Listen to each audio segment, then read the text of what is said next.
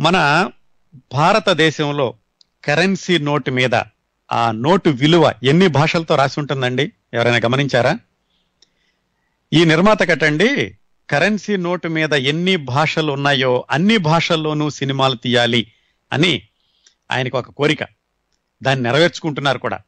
దాదాపుగా Indian currency మీద ఎన్ని భాషలు ఉన్నాయో అన్ని భాషల్లోనూ సినిమాలు తీశారు ఈయన. ఒకటో రెండో భాషలు తప్ప. అది ఈయన ప్రత్యేకత. ఇంకా ఏ నిర్మాత సాధించలేని ప్రత్యేకత. ఏ తెలుగు నిర్మాతే కాదు భారతదేశంలోని ఏ భాషా నిర్మాత సాధించలేని రికార్డు ఈయన సాధించారు. ఈయనకి గిన్నిస్ బుక్ రికార్డు ఉంది లిమ్కా బుక్ రికార్డు ఉంది రఘుపతి వెంకయ్య నాయుడు అవార్డు వచ్చింది దాదాసాహెబ్ ఫాల్కే అవార్డు కూడా వచ్చింది. ఇవన్నీ ఒక ఎత్తు అయితే ఈయన దాదాపుగా నూట ముప్పై పైగా చిత్రాలకి చిత్రాలు నిర్మించారు ఇంకా నిర్మిస్తూ ఉన్నారు. చాలా మంది అండి ఇంతవరకు మనం మాట్లాడుకున్నటువంటి చిత్ర ప్రముఖులు ర్యాక్స్ టు రిచెస్ లాగా చాలా తక్కువ స్థాయిలో మొదలయ్యి ఎన్నో విజయాలు సాధించిన వాళ్ళు ఎన్నో ఆటుపోట్లను తట్టుకున్న వాళ్ళు ఎన్నో వైఫల్యాలని కష్టాలని ఎదిరించి ఉన్నత స్థాయికి చేరుకున్న వాళ్ళు అలాంటి జీవితాల గురించి తెలుసుకున్నాం. మరి రామానాయుడు గారి జీవితం బహుశా అది సిల్వర్ స్పూన్. ఆయన ఉన్నత కుటుంబంలో పుట్టిన వ్యక్తి. అందుచేత ఆ సినిమాల్లోకి రావడం వ్యాపారం చేయడం పెద్ద విశేషమేమీ కాదేమో కానీ అయితే మధ్య మధ్యలో ఆయన ఎదుర్కొన్నటువంటి వైఫల్యాలు దాదాపుగా సినిమాల్లో నష్టాలు వచ్చేసి ఆ దాదాపుగా వెనక్కి వెళ్ళిపోదాం చిత్ర పరిశ్రమ నుంచి అనుకున్న స్థాయిని తట్టుకుని మళ్ళీ విజయం సాధించే చిత్ర చిత్రసీమలో నిలదొక్కుని ఇన్ని సంవత్సరాలుగా కొనసాగడం బహుశా ఇవన్నీ కూడా ఆయన జీవితం నుంచి కొంతమందికైనా స్ఫూర్తిదాయకంగా ఉంటుందని ఆశిస్తున్నారు. డి. రామానాయుడు గారు ఇచ్చినటువంటి ఒక సవివరమైన ఇంటర్వ్యూలో నుంచి సేకరించిన సమాచారంతో ఈనాటి కార్యక్రమం మీ ముందుకు వస్తుంది. ఆయన సొంతూరు ప్రకాశం జిల్లా కారంచేడు చాలా చాలా మందికి తెలిసే ఉంటుంది. ఆయన పంతొమ్మిది వందల ముప్పై ఆరు జూన్ ఆరవ తేదీన పుట్టారు. వాళ్ళ నాన్నగారి పేరు దగ్గుపాటి వెంకటేశ్వర్లు వాళ్ళ అమ్మగారి పేరు లక్ష్మీదేవమ్మ గారు. అయినట్టండి ఆయనకి మూడు సంవత్సరాల వయసు ఉండగానే వాళ్ళ అమ్మగారు చనిపోయారు.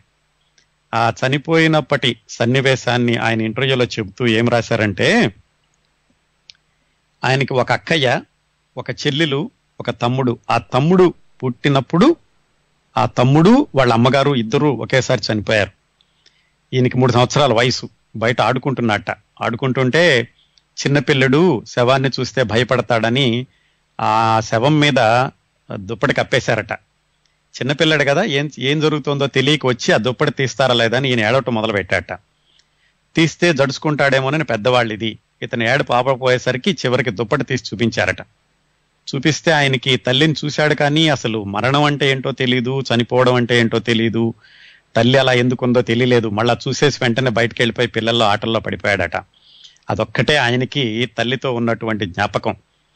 ఆ తర్వాత వాళ్ళ నాన్నగారే ఈ చిన్నపిల్లని మూడేళ్ళ పిల్లల్ని జాగ్రత్తగా చూసుకుంటూ వచ్చారు. కొన్ని సంవత్సరాల తర్వాత వాళ్ళ నాన్నగారు రెండో వివాహం చేసుకోవడం ఆవిడ కూడా వీళ్ళని సొంత పిల్లల్లాగా చూసుకోవడం. ఆ విధంగా జీవితంలో ఏమాత్రం బాల్యంలో తల్లి ప్రేమకి ఏమాత్రం దూరం కాకుండా పెరగగలిగాను అని ఆయన చెప్పుకున్నారు. ఆ ఊరటండి ఆ ఊరందరూ కూడా చాలా ఒక పెద్ద ఉమ్మడి కుటుంబం లాగా ఉండేదట. అందుకని చిన్నప్పటి నుంచి కూడా ఆ మనుషులు ఆప్యాయతలు మనుషుల మధ్య ఉన్నటువంటి సంబంధాలు ఇవన్నీ కూడా తన వ్యక్తిత్వం మీద చాలా ప్రభావాన్ని కలగచేసినాయి అని రామానాయుడు గారు చెప్తుంటారు. చిన్నప్పటి నుంచి కూడా ఈయన వయసు చిన్నదే కానీ మాటలు పెద్దగా ఉండేవట. అంటే పెద్దవాళ్ళలో మంచి పేరు తెచ్చుకోవాలని లీడర్ లాగా అందరినీ ముందుకు తీసుకెళ్ళాలని కాకపోయినా పెద్ద పెద్ద పనులు చేయాలి మంచి పేరు తెచ్చుకోవాలి అనేటటువంటి భావం చిన్నప్పటి నుంచి ఉండేదట. దానికి ఆయన ఒక ఉదాహరణ చెప్పారు. ఆయనకి దాదాపుగా తొమ్మిది సంవత్సరాల వయసు ఉన్నప్పుడు అంటే పంతొమ్మిది వందల నలభై ఐదులో ఇంకా స్వాతంత్రం రాకముందు భూదాన ఉద్యమం అని ఒక మూమెంట్ జరుగుతూ ఉండేది. వినోబా భావే అన్న ఆయన ప్రతి ఊరు తిరిగి ఆస్తి ఎక్కువగా ఉన్న వాళ్ళ దగ్గరికి వెళ్ళి మీ ఆస్తి ఇవ్వండి పేదలకు పంచుదామని ఆయన అడుగుతూ ఉండేవాళ్ళు. ఆ క్రమంలో ఆయన వీళ్ళ ఊరు వచ్చి ఊళ్ళో సెంటర్లో మీటింగ్ పెట్టి ఉన్న వాళ్ళందరినీ పిలిచి మీ మీ మీ ఆస్తి ఎంతెంత ఇవ్వగలరో చెప్పండి. అది పేదవా పేదవాళ్ళకి పంచుదాం మీ ఊళ్ళోనే అని ఆయన అడిగారట. సరే చాలా మంది ఒక ఎకరం రెండు ఎకరాలు అలా ఎవరికి తోచింది వాళ్ళు వినోబాబావే గారికి ఇచ్చేసేయడం ఆయన అక్కడే వాళ్ళ ముందే పేదవాళ్ళకి పనిచేయడం ఈ కార్యక్రమం జరుగుతోంది. ఈ కుర్రవాడు తొమ్మిదేళ్ళు డి రామానాయుడుకి అప్పుడు. ఆయన వెళ్ళి నా తరఫు నుంచి రెండు ఎకరాలు ఇస్తున్నానని నేను ప్రకటించేశాడట. చుట్టుపక్కల పెద్దాళ్ళందరూ చూసి ఏంట్రా నువ్వు చూస్తే వేలడంత లేవు తొమ్మిదేళ్ళ వయసు రెండు ఎకరాలు ఎక్కడి నుంచి తీసుకొచ్చి ఇస్తావంటే మా అమ్మ తరఫు నుంచి నాకు వచ్చిన పొలంలో నుంచి నేను రెండెకరాలు ఇస్తాను. ఈ రెండు ఎకరాలు నా దానం అని వినోబా భావే గారికి చెబితే ఆయనకు అప్పుడప్పుడే ఈ పిల్లవాడిని చూసి చాలా మెచ్చుకుని ఆయన కళ్ళ ముందే ఆ రెండెకరాలని కూడా ముగ్గురు వ్యవసాయ కూలీలకి ఇచ్చేశారట. వాళ్ళ పేర్లు కూడా చెప్పారు. ఆయన నరసింహులు వెంకటేశ్వర్లు నాయుడమ్మ అని ముగ్గురు వ్యవసాయ కూలీలకి ఈయన కళ్ళ ముందే ఆయన దానం చేసిన రెండెకరాలని ఇచ్చేశారట. చూసి అందరూ మెచ్చుకున్నారట. చిన్న కుర్రాడు ఎంత ధైర్యంగా చేశాడని. అప్పటి నుంచి కూడా ఆయనకి ఏదైనా మంచి పని చేస్తే చాలా మంది మెచ్చుకుంటారు అనే భావం ఆ చిన్న వయసులోనే ఆయన మెదడులో పడిపోయి అప్పటి నుంచి ఏదైనా సరే కొత్త రకంగా చేయాలి అందరితో మంచి పేరు తెచ్చుకోవాలి అనేటటువంటి కాన్సెప్ట్ ఆయన కొనసాగించారు. చదువు దగ్గరికి వచ్చేసరికి పెద్ద వెనకబడిన విద్యార్థి కాకపోయినా చదువులో అంత చురుగ్గా ఉండేవాడు కాదట. వాళ్ళ ఊళ్ళో ఇద్దరు మాస్టర్లు ఉండేవాళ్ళు పెద్ద పంతులు మల్లయ్య పంతులు అని. అందరూ మిగతా వాళ్ళందరికీ ఆ మాస్టర్లు అంటే చాలా భయంగా ఉండేది. ఈయన మాత్రం చాలా చనువుగా ఉండేవాడు. వాళ్ళు ఈయనకి తెలుగు ఎక్కువగా నేర్పారు. అందువల్ల మిగతా సబ్జెక్టులో ఎలా ఉన్నా కానీ తెలుగులో ఎక్కువ మార్కులు వస్తుండేవి డి రామానాయుడికి చిన్నప్పటి నుంచే. అయితే ఆ ఎలిమెంటరీ స్కూల్ అయిపోయింది. హై స్కూల్ వచ్చేసరికి కుర్రవాడు ఇక్కడ ఎక్కువగా అల్లరి చేస్తున్నాడు ఊళ్ళో ఉంటే చెడిపోతాడని వాళ్ళ నాన్నగారు తీసుకెళ్ళి ఒంగోలు సిటీలో ఆయన ఫ్రెండ్ ఒక ఆయన ఉంటే ఆయన ఫ్రెండ్ ఇంట్లో పెట్టారు. ఆయన పేరు బివిఎల్ నారాయణ. వాళ్ళ ఇంట్లో పెట్టి మా వాడిని జాగ్రత్తగా చూడు ఊళ్ళో ఉంటే సరిగా చదవట్లేదు వీడని హై స్కూల్కి ఒంగోలులో పెట్టారు. అక్కడ హై స్కూల్కి వెళ్ళడం మొదలు పెట్టారు ఆయన. ఆ ఈయనకి ఆతిథ్యం ఇచ్చినటువంటి నారాయణ గారి భార్య సరోజనమ్మ గారు ఆవిడ ఈయనకి ఇంగ్లీష్ చెప్తూ ఉండేది. స్కూల్కి వెళ్ళాడు ఈయన హై స్కూల్లో హై స్కూల్లో చదివాడు కానీ అవి కూడా ఆ చదువు కూడా ఒక మాదిరి చదివే. అందులో విపరీతంగా ఫస్ట్ మార్కులు రావడం కానీ అలాగేం లేదు. ఫ్రెండ్స్ అందరితోటి సరదాగా తిరగడం అందరికీ సహాయం చేయడం అందరికీ కాస్త లీడర్ లాగా ఉండడం ఇలాంటి అలవాట్లన్నీ ఉన్నాయి ఆయనకి. ఎలాగో ఎస్ఎస్ఎల్సి అయ్యిద్ది అనిపించారు ఒంగోలులో. ఎస్ఎస్ఎల్సి అయిపోయాక సెలవులకి ఇంటికి వచ్చారు. అక్కడ మళ్ళా ఇంకొక సంఘటన జరిగింది. అదేంటంటే ఆ రోజుల్లో విజయవాడలో లయోలా కాలేజీని కొత్తగా ప్రారంభించారు. కొత్తగా ప్రారంభించి వాళ్ళు ఊరూరు వెళ్ళి డొనేషన్లు అడుగుతున్నారు. ఇలా కొత్తగా కాలేజీ మొదలు పెట్టాము.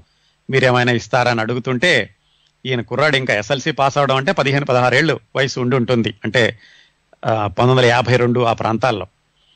ఆయన ధైర్యంగా మొత్తానికి నేను ఇస్తాను అని ఈయన కూడా కొంత ఈయన సొంతంగా కొంత డొనేషన్ ఇవ్వడం అలాగే ఊళ్ళో మిగతా వాళ్ళందరి దగ్గర పోగు చేసి ఆ రోజుల్లోనే దాదాపుగా రెండు లక్షల రూపాయలు ఆ క్రిస్టియన్ ఫాదర్స్కి అంటే ఈ లయోలా కాలేజీ డొనేషన్లు అడగడానికి వచ్చిన వాళ్ళకి ఈయన ఇచ్చారట అంత కుర్రాడు పదహారేళ్ళ కుర్రాడు రెండు లక్షల విరాణం సేకరించి ఇచ్చేసరికి వాళ్ళు కూడా చాలా ఆశ్చర్యపోయారు.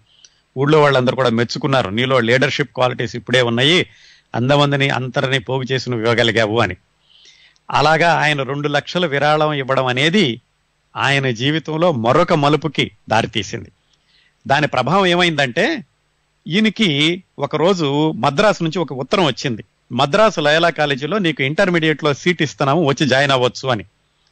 తర్వాత తెలిసింది అది ఎలా వచ్చిందంటే విజయవాడ లయోలా కాలేజీకి ఈయన డొనేషన్ లెప్పించినందుకు కాను మద్రాసు లయోలా కాలేజీ వాళ్ళు ఈయనకి సీట్ ఇచ్చారు. అది చాలా ప్రతిష్టాత్మకమైనటువంటి కాలేజీ మద్రాసులో ఆ రోజుల్లో. అందుకని ఈయన వెంటనే అప్పటికే ఎస్ఎల్సీ అయిపోయింది కదా వెళ్ళి ఇంటర్మీడియట్లో జాయిన్ అయ్యారు మద్రాసులో. కాకపోతే అది కొత్త ప్లేసు. ఆయనకి అంతగా పడలేదు అక్కడ.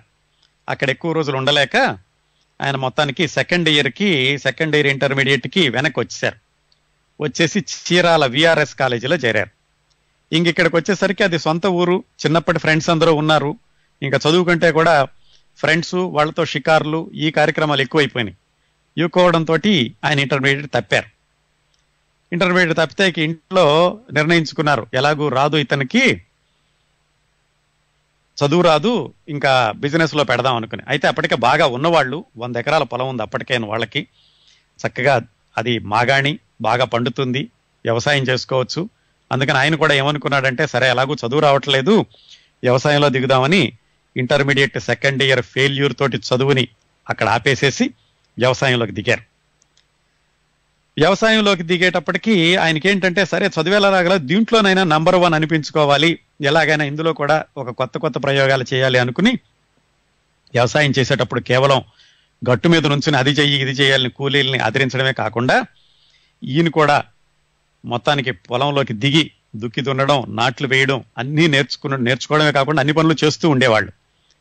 వ్యవసాయం బాగా సాగుతోంది. పంట దిగుబడి కూడా బాగా వస్తోంది. అలా ఉంటూ ఉండగా ఈయన మళ్ళీ ఒక రైస్ మిల్ ఒకటి మొదలు పెట్టారు అంటే ధాన్యం తీసుకుని ఆడిచ్చి బియ్యాన్ని మార్కెట్లో అమ్మడం. ఇంకా ట్రాన్స్పోర్ట్ బిజినెస్ ఒకటి పెట్టారు. అంటే సిటీ బస్సులు ఒక ఊరు నుంచి ఒక ఊరికి నడపడం. మూడు బిజినెస్లు కూడా చాలా బాగా నడుస్తుంటే అందరూ కూడా కుర్రాడు చాలా చిన్న వయసులోనే ఎంటర్ప్రెన్యూర్షిప్ ఉంది. బాగా బిజినెస్లు చేస్తున్నాడు అనడంతో ఈయనకి ఇంకొంచెం కిక్ వచ్చింది. ఆహా అందరూ మెచ్చుకుంటున్నారు. బిజినెస్లు కూడా బాగా నడుస్తున్నాయని. అంత జీవితం అంతా సాఫీగా చక్కగా నడుస్తూ ఉండే నడుస్తోంది. ఆ సమయంలోనే ఆయనకి చిన్న వయసులోనే పెళ్ళి చేశారు. పెళ్ళి చేశాక ఇద్దరు పిల్లలు. ఇలా అంత చక్కగా నడుస్తోంది అనుకున్న రోజుల్లో ఈయనకి సినిమా వాళ్ళతో పరిచయం జరిగింది. అది ఎట్లా జరిగిందంటే వాళ్ళ ఊళ్ళో నమ్మిన బంటు అని అక్కిన నాగేశ్వరరావు గారి హీరోగా తీసిన సినిమా. ఆ సినిమా తీసింది కారంచేడు వాళ్ళే వాళ్ళు యార్లగడ్డ వెంకన్న చౌదరి యార్లగడ్డ లక్ష్మీనారాయణ మరికొంతమంది కలిసి తీశారు. వాళ్ళు రామానాయుడు గారికి కొంచెం దూరపు చుట్టాలు కూడా. ఆ సినిమా షూటింగు కారంచేడులో తీశారు. తీసినప్పుడు ఈయనకి అప్పుడే ఎంటర్ప్రెన్యూర్షిప్ ఉంది మూడు వ్యవసాయము రైస్ మిల్లు ట్రాన్స్పోర్టు నడుపుతున్నారు.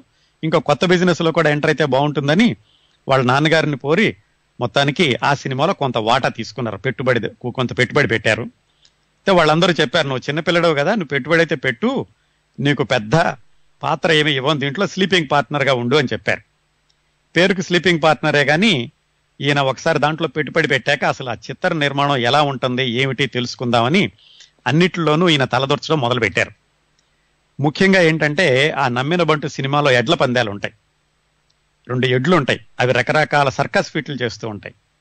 ఆ ఎడ్లు రామానాయుడు గారి ఎడ్లేనమాట ఈయన రోజు షూటింగ్కి తీసుకెళ్ళడం అవసరమైనప్పుడల్లా నాగేశ్వరరావు గారి బదులుగా వాటిని లాంగ్ షాట్లో వాటిని ఆ సెట్లోకి తీసుకెళ్ళడం బయటికి తీసుకురావడం ఇలాంటి పనులను చేస్తుండేవాళ్ళు. అంటే ఒక విధంగా ఆయన ఎవరో తెలియనప్పటికీ ఆ సినిమాలో ఆయన నటించారు కూడా అనమాట చాలా లాంగ్ షీట్లో లాంగ్ షాట్లో ఎడ్డు ఎద్దుల్ని నడిపించే మనిషి రామానాయుడు గారే. ఒకవైపు అది చేస్తూ ఉండేవాళ్ళు. ఇంకోవైపుని ఈ వచ్చినటువంటి నటీనటులందరికీ వాళ్ళకి వ్యవహారాలు చూడడం వాళ్ళని తీసుకెళ్ళడం తీసుకురావడం వసతి గృహం నుంచి షూటింగ్కి తీసుకురావడం షూటింగ్ నుంచి వెనక్కి తీసుకెళ్ళడం వాళ్ళకి భోజనాలు అరేంజ్ చేయడం ఇలాంటివన్నిట్లో కూడా బాగా చురుగ్గా ఉంటూ ఉండేవాడు ఆయన. ఆ రోజుల్లో ఏంటంటే చాలా సినిమాలు తెలుగులోను తమిళంలోనూ ఒకేసారి తీస్తూ ఉండేవాళ్ళు. నమ్మిన వంటి సినిమా కూడా అలాగే జరిగింది. అందుకని ఇటు తెలుగు యాక్టర్లు తమిళ యాక్టర్లు ఇద్దరూ పరిచయం అయ్యారు. వాళ్ళందరికీ ఎక్కడ ఏమి లోపం లేకుండా చూసుకోవడం ఆ రోజుల్లోనే వాళ్ళ ఊళ్ళో పన్నెండు ఇంపోర్టెడ్ కార్లు ఉండేయట. ఆ ఇంపోర్టెడ్ కార్లన్నింటినీ మొబిలైజ్ చేయడం వాటన్నిటిని ఆర్గనైజ్ చేయడం వీళ్ళకి ఏమి ఇబ్బంది లేకుండా చూసుకోవడం ఇవన్నీ చూసి వాళ్ళందరూ అన్నారట మీరు ఏదో బాగా ఎంటర్ప్రెన్యూర్షిప్ ఉంది. అక్కినే నాగేశ్వరరావు గారే చెప్పారట ఈ రామానాయుడు గారు మీకు బాగా మంచి ఎంటర్ప్రెన్యూర్షిప్ అందరినీ మొబిలైజ్ చేసేటటువంటి క్వాలిటీస్ ఉన్నాయి. మీరు వచ్చి ఎందుకు సినిమాల్లో కాస్త బిజినెస్ లాంటి దాన్ని దిగొచ్చు కదా అని ఆయన ఒక సలహా ఇచ్చారట. అప్పటి వరకు ఆయనకు అసలు సినిమాల్లోకి వెళదాం అనిపించలేదు. ఏదో ఊళ్ళో షూటింగ్ జరుగుతుంది కాబట్టి కొంచెం పది పైసలు వాటా తీసుకుని దాంట్లో షూటింగ్ ఎలా జరుగుతుంది చిత్ర నిర్మాణం ఎలా జరుగుతుంది ఇవి చూసుకోవడం మొదలు పెట్టారు ఈయన ఆతిథ్యం చూసి ఎస్వి రంగారావు గారు షూటింగ్ అయిపోయాక ఇంకో నాలుగు రోజులు అదే ఊళ్ళో ఉండి వీళ్ళ ఆతిథ్యం స్వీకరించి ఆయన భోజన పీరియడ్ భోజనం అంతా చేసి వెళ్ళారట. ఇలాగా ఈయన వ్యవసాయము బిజినెస్లు ఉంటూ ఉండగా సినిమా వాళ్ళతో పరిచయం. లోపల ఎక్కడో ఒక చిన్న బీజం పడింది. సినిమాల్లో వెళితేనే బాగానే ఉంటుంది వీళ్ళందరూ చేశారు కదా అని. అట్లా ఉంటూ ఉండగా ఆయన బిజినెస్ లోను వ్యవసాయంలోను ఒక మలుపు తిరిగింది. ఏమిటంటే ఎంత కష్టపడి అంతా ఒళ్ళు గుల్ల చేసుకుని వ్యవసాయం అని మిగిలేది యాభై వేలు అరవై వేలు వంద ఎకరాల మీద. ఇంత కష్టపడుతున్నాము ఇంత తక్కువ ఫలం వస్తోంది దీని బదులు ఇదే సమయాన్ని ఇంకెక్కడైనా ఖర్చు పెడితే బాగుంటుంది కదా అని ఆలోచిస్తూ ఉండగా ఆయన రైస్ మిల్ బిజినెస్ ఉందని చెప్పుకున్నాం కదా ఆ బిజినెస్లో ఏం జరిగిందంటే ఇన్కమ్ ట్యాక్స్ వాళ్ళు రైడ్ చేశారు. చేసినప్పుడు వీళ్ళ గుమస్తా ఎవరో ఒక ఆయన ఉండేవాడట. ఆ గుమస్తా ఎవరికో ఇవ్వాల్సినటువంటి మూడు వేల రూపాయలు ఆయన జేబులో పెట్టుకుంటే ఇవి మీరు లెక్కలు చూపించట్లేదు. ఇలాగా రోజుకు మూడు వేలు చొప్పున మీరు మాకు లెక్కలు చూపించకుండా ఉంటే మీరు ఎంత ఫైన్ కొట్టాల్సింది కట్టాల్సి వస్తుందో అని వాళ్ళు కాకి లెక్కలేసి మొత్తానికి ఈయనకి నోటీస్ ఇచ్చారు. ఇదేంట్రా నేను నిజాయితీగా బిజినెస్ చేస్తుంటే ఇలాగ ఇన్కమ్ ట్యాక్స్ వాళ్ళు తప్పు లెక్కలేశారని ఈయన సరే ఆ బిజినెస్ కూడా మూసేద్దాం అనుకుని ఇన్కమ్ ట్యాక్స్ వాళ్ళ మీద ఈయన కోర్టులో కేసు వేయడం తర్వాత ఈయన గెలవడం జరిగింది కానీ ఆ బిజినెస్ మాత్రం ఆయన కొనసాగించలేదు. ఆయనకున్న మూడో బిజినెస్ ట్రాన్స్పోర్ట్ బిజినెస్ అది కూడా ఏమంటే ఆ రోజుల్లో గవర్నమెంట్ వాళ్ళు ప్రైవేట్ బస్సులన్నీ నేషనలైజ్ చేసేసి గవర్నమెంట్ తీసుకోవడంతో ఆ బస్సులు కూడా ఆగిపోయినాయి. ఇక ఈ బిజినెస్లన్నీ మిగిలి ఆగిపోయినాయి. వ్యవసాయంలో ఎక్కువ లాభం రావటం లేదు. ఏం చేద్దామని నేను ఆలోచిస్తూ ఉండగా వీళ్ళ ఊరు నుంచి చాలా మంది ఆ రోజుల్లో మద్రాసు వెళ్ళి అక్కడ ఇటుకల బట్టి బ్రిక్స్ బిజినెస్ చేసి బాగా బాగుపడ్డారని తెలిసింది.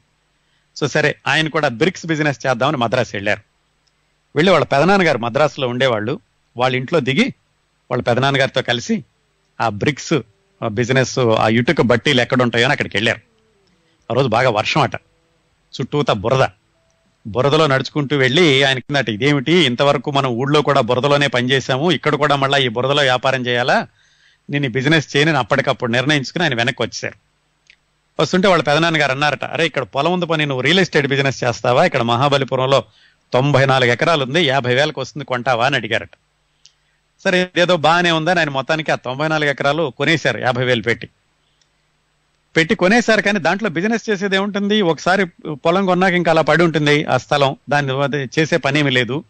అక్కడ బోర్ కొట్టింది ఆయనకి. ఓకే ఆ స్థలం ఉంది అక్కడ కొని పడేస్తాం కానీ ఇప్పుడు ఏం చేయాలి? ఏదైనా యాక్టివ్గా ఉండాలి బిజినెస్ అనుకుని కొంతమంది ఫ్రెండ్స్ చెప్తే ఆంధ్ర భవన్ అని టీ నగర్లో ఉంటుంది. దానిలో వెళ్ళి దానిలో పార్ట్నర్గా జాయిన్ అయ్యారు. సరే ఆ పార్ట్నర్షిప్ ఒక నెల మించి జరగలేదు. ఎందుకంటే ఈయనన్నీ ఖచ్చితంగా ఉండాలి లెక్కలన్నీ కరెక్ట్గా ఉండాలి ఎక్కడ మోసం చేయకూడదు వచ్చిన వాళ్ళందరికీ మంచి సర్వీస్ అందించాలి ఇలాంటి రూల్స్ అన్ని పెడుతుంటే పార్ట్నర్స్కి ఈయనకి పొసగలేదు. మొత్తానికి ఈయన నెల రోజుల్లోపే ఆంధ్రభవన్ పార్ట్నర్షిప్ నుంచి బయటకు వచ్చారు. ఇప్పుడు బిజినెస్ ఏమీ లేదు. పొలం అయితే కొనిపెట్టారు అక్కడ ఉంది కానీ బిజినెస్ ఏమీ లేదు. బిజినెస్ ఏం చేద్దామా అనుకుంటూ ఉండగా ఈయనకి జి రామినీయుడు గారని ఆయన పరిచయం అయ్యారు. ఆయన ఎలా పరిచయం అయ్యారంటే మద్రాసులో ఆంధ్ర కల్చరల్ అసోసియేషన్ ఆ రోజుల్లో చాలా ఫేమస్. మరి ఈ రోజుల్లో ఉందో లేదో తెలియదు కానీ సినిమా వాళ్ళందరూ కూడా ఎక్కువగా ఆంధ్ర క్లబ్ అని ఉండేది. ఆ క్లబ్కి వెళ్తూ ఉండేవాళ్ళు. జగ్గయ్య గారు ఎస్వి రంగారావు గారు రేలంగి రమణారెడ్డి వీళ్ళందరితో పాటుగా ప్రొడ్యూసర్లు డైరెక్టర్లు కూడా ఆ క్లబ్కి వస్తూ ఉండేవాళ్ళు. ఆ క్లబ్లోనే ఈయనకి రామినీడి గారితో పరిచయం జరిగింది. రామినీడి గారు ఆ రోజుల్లో ఏం చేస్తున్నారంటే ఒక డబ్బింగ్ సినిమాకి ఆయన హెల్ప్ చేస్తున్నారు. డూండి గారని ఆ తర్వాత మంచి సినిమాలు తీశారు. ఆయన ఒక తమిళ సినిమాని తెలుగులో ఒక కొండవీటి దొంగ అనే పేరుతో డబ్బింగ్ చేశారు. దానికి రామానాయుడు గారు సహాయం చేశారు. ఇది దానికి రామినీడు గారు సహాయం చేశారు. రామానాయుడు గారు ఇవన్నీ గమనిస్తున్నారు. ఆ డబ్బింగ్ సినిమాతో వాళ్ళకి బాగా లాభం వచ్చింది. అది చూసి రామానాయుడు గారు రామినీడు గారి దగ్గరికి వెళ్ళి నేను కూడా ఒక డబ్బింగ్ సినిమా తీస్తానండి. బాగా లాభాలు వచ్చేటట్టు ఉన్నాయి అంటే ఆయన చెప్పారట. బాబు ఏదో ఒక సినిమాలో లాభం వచ్చింది కానీ డబ్బింగ్ సినిమాలు అన్ని లాభం వస్తాయని చెప్పలేము. నీకు మరీ అంత ఇంట్రెస్ట్ ఉంటే ఒక పని చెయ్యి. నేను ఒక సినిమాకి దర్శకత్వం చేస్తున్నాను. ఆ సినిమా ఆల్రెడీ పార్ట్నర్స్ ఉన్నారు. కాకపోతే నీకు ఇంట్రెస్ట్ ఉందంటున్నావు కాబట్టి వాళ్ళతో చెబుతాను. నువ్వు దాంట్లో పార్ట్నర్గా జాయిన్ అవ్వు. నేనే అది దర్శకత్వం చేసేది. దాంట్లో నీకు కొంచెం అనుభవం వస్తుంది. డబ్బింగ్ సినిమాలను పూర్తిగా నమ్ముకోవద్దు అని ఆయన సలహా చెప్పారు. సరే ఆ సలహా విన్నాక అది బాగానే ఉందనిపించింది ఈయనకి. సరే పరిచయం చేయండి అన్నారు. వెళ్ళి అనురూప ఫిలిమ్స్ అనేటటువంటి బ్యానర్ ఆ బ్యానర్ మీద అనురాగం అనే సినిమా తీస్తున్నారు. దానికి రామరెడ్డి డైరెక్టర్ ఆయనే తీసుకెళ్ళి పరిచయం చేశారు. తీరా దాంట్లో ఉన్న మెయిన్ పార్ట్నర్ రామానాయుడు గారికి డిస్టెంట్ కజిన్ ఏదో అవుతారు. ఆయన కూడా తెలిసిన ఆయనే. సరే ఈయన వెళ్ళారు. నేను కూడా పార్ట్నర్గా జాయిన్ అవుతానని వాళ్ళు చెప్పారు. ఆల్రెడీ చాలా మంది ఉన్నామేము మళ్ళా నాకు ఇంకో పార్ట్నర్ అవసరం లేదు. అంటే ఈయన ఎలాగైనా సరే రామనాయుడు గారి రామినీడు గారి రికమెండేషన్ కాబట్టి ఈయన పార్ట్నర్గా జాయిన్ చేసుకుని వాళ్ళు ఏం చెప్పారంటే పెట్టుబడి అయితే పెట్టు నీకు మాత్రం యాక్టివ్ పార్ట్ ఏమి ఇవ్వలేము ఆల్రెడీ మేము చూసుకుంటున్నాం మిగతా పనులన్నీ అన్నారట. అంటే రామానాయుడు గారు సరే పెట్టుబడి పెడతాను కాకపోతే నన్ను అన్ని నేర్చుకొనివ్వండి అంటే వాళ్ళు నేర్చుకోవడం అంటే చాలా ఉంటుంది సినిమాల్లో ఎన్ని పనులు చేయగలవు నువ్వు క్లాప్ కొడతావా అని అడిగారట. క్లాప్ కొట్టడమే కాదు నేను క్లాప్ బాయ్ కాదు ప్రొడక్షన్ బాయ్గా కూడా చేస్తాను. నేను అన్ని తెలుసుకోవాలి పెట్టుబడి పెడతానంటే వాళ్ళు సరే రమ్మన్నారు. పెట్టుబడి పెడతానని చెప్పారు. కానీ డబ్బులు కావాలి కదా. తెచ్చిన డబ్బులన్నీనేమో ఆయన పొలం కొనేశారు. అప్పుడు ఊరు వెళ్ళారు ఊరు వెళ్ళి వాళ్ళ నాన్నగారిని అడిగారు. నేను ఇలాగ సినిమాల్లో పెట్టుబడి పెడదాం అనుకుంటున్నాను. నాకు డబ్బులు కావాలి అని అడిగితే ఆయన సస్యమిరా కుదరదు అన్నారు. ఎందుకంటే ఆల్రెడీ వాళ్ళ అన్నయ్య గారు అంటే రామానాయుడు గారి పెదనాన్నగారు ఆల్రెడీ మద్రాసు వెళ్ళి సినిమాల్లో డబ్బులు పెట్టి నష్టపోయారు. అందుకని సినిమాల్లో బిజినెస్ అంటే అది సరిగ్గా ఉండదు. ఇలాగే నష్టపోతారు. ఆల్రెడీ కుటుంబంలో ఒకళ్ళు ఉన్నారు కాబట్టి వాళ్ళ నాన్నగారు సస్యంరా వెళ్ళడానికి కుదరదు అన్నారు. ఈయన ఎలాగైనా సరే పెట్టుబడి పెట్టాలి అన్నారు. మొత్తానికి ఇద్దరు ఈయన నిరాహార దీక్ష చేశారు. ఒక వారం రోజులు భోజనం చేయకుండా మొత్తానికి ఎలాగైతే వాళ్ళ నాన్న ఒప్పించి ఆ డబ్బులు తీసుకుని మద్రాసు బయలుదేరారు. ఆయన ఇంటర్వ్యూలో ఏం రాసుకున్నారంటే ఆ రోజు గనక నేను మా నాన్నని కన్విన్స్ చేయలేకపోయినా ఆయన నా మీద జాలిపడి నాకు డబ్బులు ఇవ్వకపోయినా నేను ఈరోజు నిర్మాతగా మీ అందరి ముందు ఉండేవాడిని కాదు ఇన్ని రికార్డులు సృష్టించేవాడిని కాదు ఈ ఇంటర్వ్యూ ఇచ్చేవాడిని కాదు అని చెప్పుకున్నారు ఆయన. సరే మొత్తానికి వాళ్ళ నాన్నగారిని ఒప్పించారు డబ్బులు తీసుకున్నారు ఇద్దరు పిల్లల్ని తీసుకుని మద్రాసు బయలుదేరారు. పంతొమ్మిది వందల అరవై రెండు జూన్ ఇరవై నాలుగు ఆయన మద్రాసు వెళ్ళారు. ఒక ఇల్లు రెండు వందల ఇరవై రూపాయలకి అద్దెకి తీసుకుని ఆ ఇంట్లో కాపురం పెట్టారు. కాపురం పెట్టాక ఆల్రెడీ సినిమాకి ఒప్పుకున్నారు కదా పలానా దాంట్లో భాగస్థుడిగా చేద్దామని. సరే అక్కడికి వెళ్ళి అనురాగం సినిమాలో పెట్టుబడి పెట్టారు. పెట్టుబడి పెట్టి అన్ని నేర్చుకోవడం మొదలు పెట్టారు. ఆ సినిమాలో ఎవరంటే భానుమతి గారు జి వరలక్ష్మి షావుకారు జానకి భానుమతి గారి పక్కన గుమ్మడి గారు ప్రధాన వేషం. ఆ రోజుల్లో భానుమతి గారి పక్కన వేషం వేయడం అంటే చాలా మంది ప్రమోషన్ వచ్చినట్టుగా ఫీల్ అవుతూ ఉండేవాళ్ళట. సరే సినిమా షూటింగ్ మొదలైంది. మరి ఈయనకి చిన్నప్పటి నుంచి కూడా యాక్టివ్గా ఉండడం అన్ని తెలుసుకోవడం అన్నిట్లో అన్నిట్లో కాలు పెట్టడం అలవాటు కదా? దీంట్లో కూడా అన్ని పనులు ఈయన వెనకాలండి డ్రైవ్ చేయడం అన్ని చేస్తూ ఉండేవాళ్ళు. అదే సమయంలో ఏం జరిగిందంటే వీళ్ళ కజిన్ ఒక అతను పూజాఫలం అని ఇంకో సినిమా తీస్తున్నాడు. ఈయనకి ఈయనే ఒక పోటీగా ఫీల్ అయ్యి ఆ సినిమా కంటే ముందుగా ఈ అనురాగం సినిమా రిలీజ్ అవ్వాలని వెనకాలండి అందరినీ పుష్ చేస్తూ ఉండేవాళ్ళట. తొందర కానివ్వండి తొందర కానివ్వండి అని ఎక్కడైనా షూటింగ్లో ఆలస్యం జరుగుతున్నా ఈయన వెనకాలండి వాళ్ళని ముందుకు నెట్టడం ఎక్కడ ఆలస్యం కాకుండా చూడడం. మొత్తానికి ఈయన యాక్టివ్ పార్టీ తీసుకున్నాడు. వాళ్ళు చెప్పినప్పటికీ మీకు యాక్టివ్ పార్ట్ ఉండదు అని చెప్పినప్పటికీ ఈయన యాక్టివ్ పార్టీ తీసుకుని మొత్తానికి ఆ సినిమాని ముందుకు నడిపించారు. ఆ సినిమా షూటింగ్ జరుగుతున్నప్పుడే ఈయనకి దర్శకుడు రామినీడు గారు చాలా విషయాలు చెప్తూ ఉండేవాడట. సినిమా ఫీల్డ్ ఎలా ఉంటుంది? ఎలాంటి పనులు చేయొచ్చు ఎలాంటి పనులు చేయకూడదు ఏ పనులు చేస్తే సినిమా రంగంలో దిగజారిపోతారు? ఇలాంటివన్నీ ఆయన రోజు కూర్చోబెట్టుకుని కుర్రాడని చెప్పి ఈయనకి చెప్తూ ఉండేవాళ్ళు. ఆ రోజుల్లోనే ఈయనకి ఆత్రేయ గారితో పాటలు రాయించుకునేటటువంటి కార్యక్రమాన్ని ఈయనకి అప్పగించారు. ఆ బాధ్యత తీసుకుని ఎవరికి రాయనటువంటి ఆత్రేయ గారితో పాటలు రాయించుకురావడం ఇలాంటి పనులన్నీ కూడా చేశారు. మొత్తానికి ఆ సినిమా నిర్మాణంలో చిట్ట చివరిలో భాగస్థుడిగా చేరిన చేరినప్పటికీ ఈయనకి మంచి అనుభవం వచ్చింది. సరే సినిమా పూర్తయింది రిలీజ్ అయింది. అనుకున్న టైం కంటే ముందే రిలీజ్ చేశారు. అప్పుడు జరిగింది అసలైనటువంటి మలుపు. ఏమిటంటే ఆ సినిమా ఫెయిల్యూర్ అయింది. ఆ సినిమా పెట్టిన పెట్టుబడి ఎవరికి రాలేదు. సినిమా చాలా బాగుంది అన్నారు కానీ ప్రేక్షకులు ఎవరో చూడలేదు. దాంతో నిర్మాతగా అందరూ ఫెయిల్ అయ్యారు.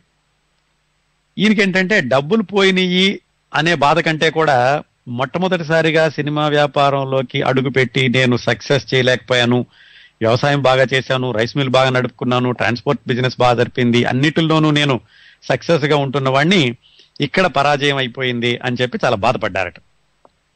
బాధపడి సరే ఒక బిజినెస్లో దెబ్బతిన్నాక అక్కడే ఆగిపోతే మళ్ళా సరిదిద్దుకునే అవకాశం ఉండదు కదా? ఎలాగైనా సరే ఇదే బిజినెస్లో ముందుకెళ్ళాలని మళ్ళీ పార్ట్నర్స్ అందరినీ మళ్ళా మనం మొదలు పెడదాం. ఇంకో సినిమా అంటే వాళ్ళందరూ వద్దు బాబు మాకు గుణపాఠం వచ్చింది ఇక మేము సినిమా తీయం కావాలంటే నువ్వు ఒక్కడవే చేసుకో అన్నారు.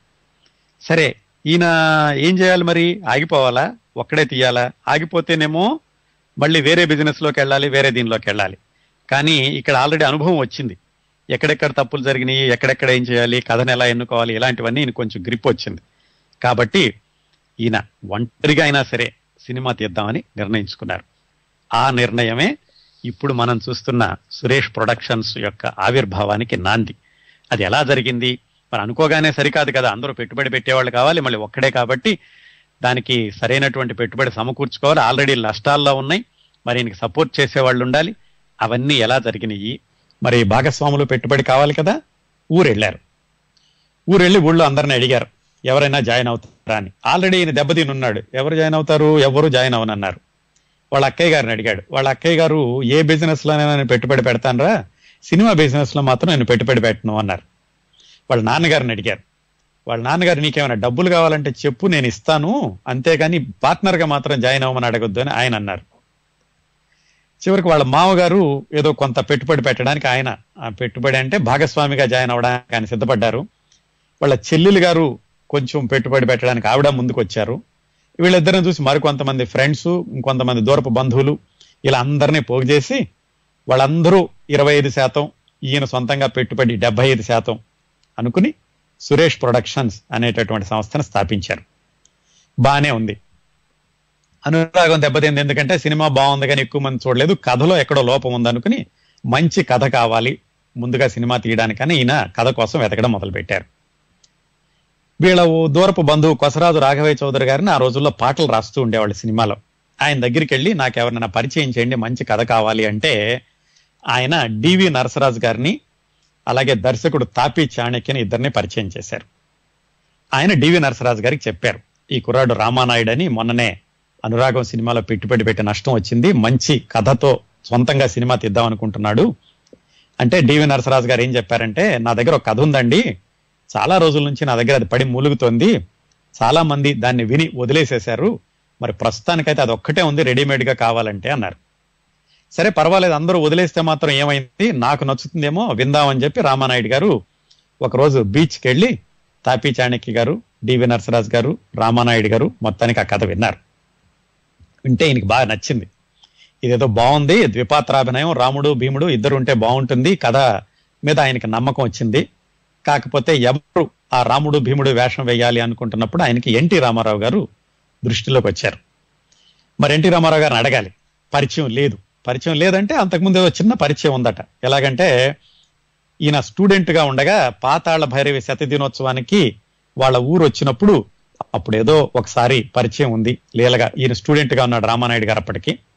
ఆ పరిచయం ఒకటి నన్ను ఈయన అనురాగం సినిమా తీస్తున్నప్పుడు పక్క ఫ్లోర్లో ఆయన షూటింగ్ జరుగుతుంటే అప్పుడప్పుడు ఈయన షేక్ హ్యాండ్ ఇస్తూ ఉండేవాడు ఆ రెండు పరిచయాలు మాత్రమే. పెద్దగా పరిచయం లేదు. అయినప్పటికీ ధైర్యం చేసి ఒకరోజు ఆయనకి ఫోన్ చేసి నేను ఇలా కొత్తగా సినిమా తీస్తున్నానండి.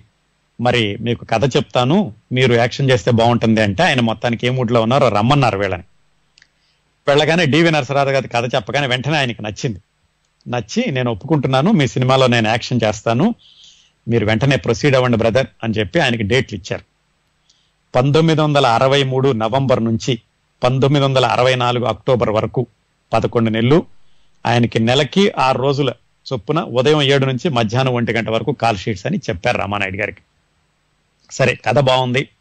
ఎన్టీ రామారావు గారు ఒప్పుకున్నారు. ఆయన మంచి ఫామ్లో ఉన్నారు ఆ రోజుల్లో. డివి నరసరాజు గారు మాటలు రాస్తున్నారు. ఆయన కూడా విజయవంతమైన చిత్రాలు ఇచ్చారు. దర్శకుడి దగ్గరకు వచ్చేసరికి తాపి చాణక్య ఆయన పెట్టుకున్నారు. ఆయన అప్పటికి సక్సెస్ సినిమాలు ఏమీ లేవు. చాలా ఫెయిల్యూర్ సినిమాలు ఉన్నాయి. అందరూ అన్నారట నువ్వు మంచి మంచి యాక్టర్స్ని పెట్టుకున్నావు. ఎస్వి రంగారావు రాజనాల ఎల్ విజయలక్ష్మి జమున ఇలా పెద్ద పెద్ద కాస్టింగ్ పెట్టుకుని నువ్వు ఫెయిల్యూర్ డైరెక్టర్ని ఎందుకు పెట్టుకుంటావు? అని అందరూ వెనక్కి లాగారట. కాకపోతే ఈయన ఏంటంటే సినిమాలు ఫెయిల్ అవ్వడం కాదు అతనిలో టాలెంట్ ఉందా లేదా అనేది నాకు ముఖ్యం. రోజులు మారాయి లాంటి సూపర్ సక్సెస్ ఇచ్చింది తాడిపి చాణక్య. అందుకే నాకేం భయం లేదు ఆయన్నే డైరెక్టర్గా పెట్టుకుంటానని ఆ తాపీ చాణక్య గారి దర్శకత్వంలో ఎన్టీ రామారావు గారు హీరోగా జమున ఎల్ ఎల్ విజయలక్ష్మి హీరోయిన్లుగా సురేష్ ప్రొడక్షన్స్ పేరు మీద రాముడు భీముడు సినిమా పంతొమ్మిది వందల అరవై మూడు నవంబర్ పదహారున మొదలైంది. మొత్తానికి షూటింగ్ అంతా కూడా బాగా జరగడం మొదలుపెట్టింది. ఈయనకి ఆల్రెడీ యాభై వేలు అప్పులో ఉన్నారు. అంటే యాభై వేలు అంటే ఇంకో యాభై వేలతో ఆయన తొంభై నాలుగు ఎకరాలుగా ఉన్నారు. యాభై వేలు సినిమాలో పోగొట్టుకున్నారు. అందుకని ఈ సినిమా జాగ్రత్తగా చక్కగా ప్లానింగ్ చేసుకుని చకచకా షూటింగ్ చేస్తుంటే రామానాయుడు గారు కూడా రామారావు గారికి కూడా రామానాయుడు గారి వ్యవహార శైలి నచ్చి ఆయన వేరే సినిమాల్లో ఖాళీ దొరికినప్పుడల్లా రామానాయుడు గారికి ఫోన్ చేసి నాకు ఖాళీ ఉంది కావాలంటే షూటింగ్ పెట్టుకోండి అన అంటే అనగానే రామానాయుడు గారు మళ్ళీ జమునకో ఎల్ విజయలక్ష్మికో ఫోన్ చేసి వాళ్ళు ఎవరు కాతే అప్పుడు రామ రామారావు గారు ఆ రాముడి వేషము భీముడి వేషం వేసుకొని రావడం మళ్ళీ చకచకా షూటింగ్ చేయడం. అలా చేయడంతో వీళ్ళు వన్ ఇయర్ అనుకున్నది నాలుగు నెలలు ముందుగానే షూటింగ్ అంతా అయిపోయి రిలీజ్ కూడా అయిపోయింది. పంతొమ్మిది వందల అరవై నాలుగు మే ఇరవై ఒకటిన ఈయన రాముడు భీముడు సినిమాని రిలీజ్ చేయగలిగారు.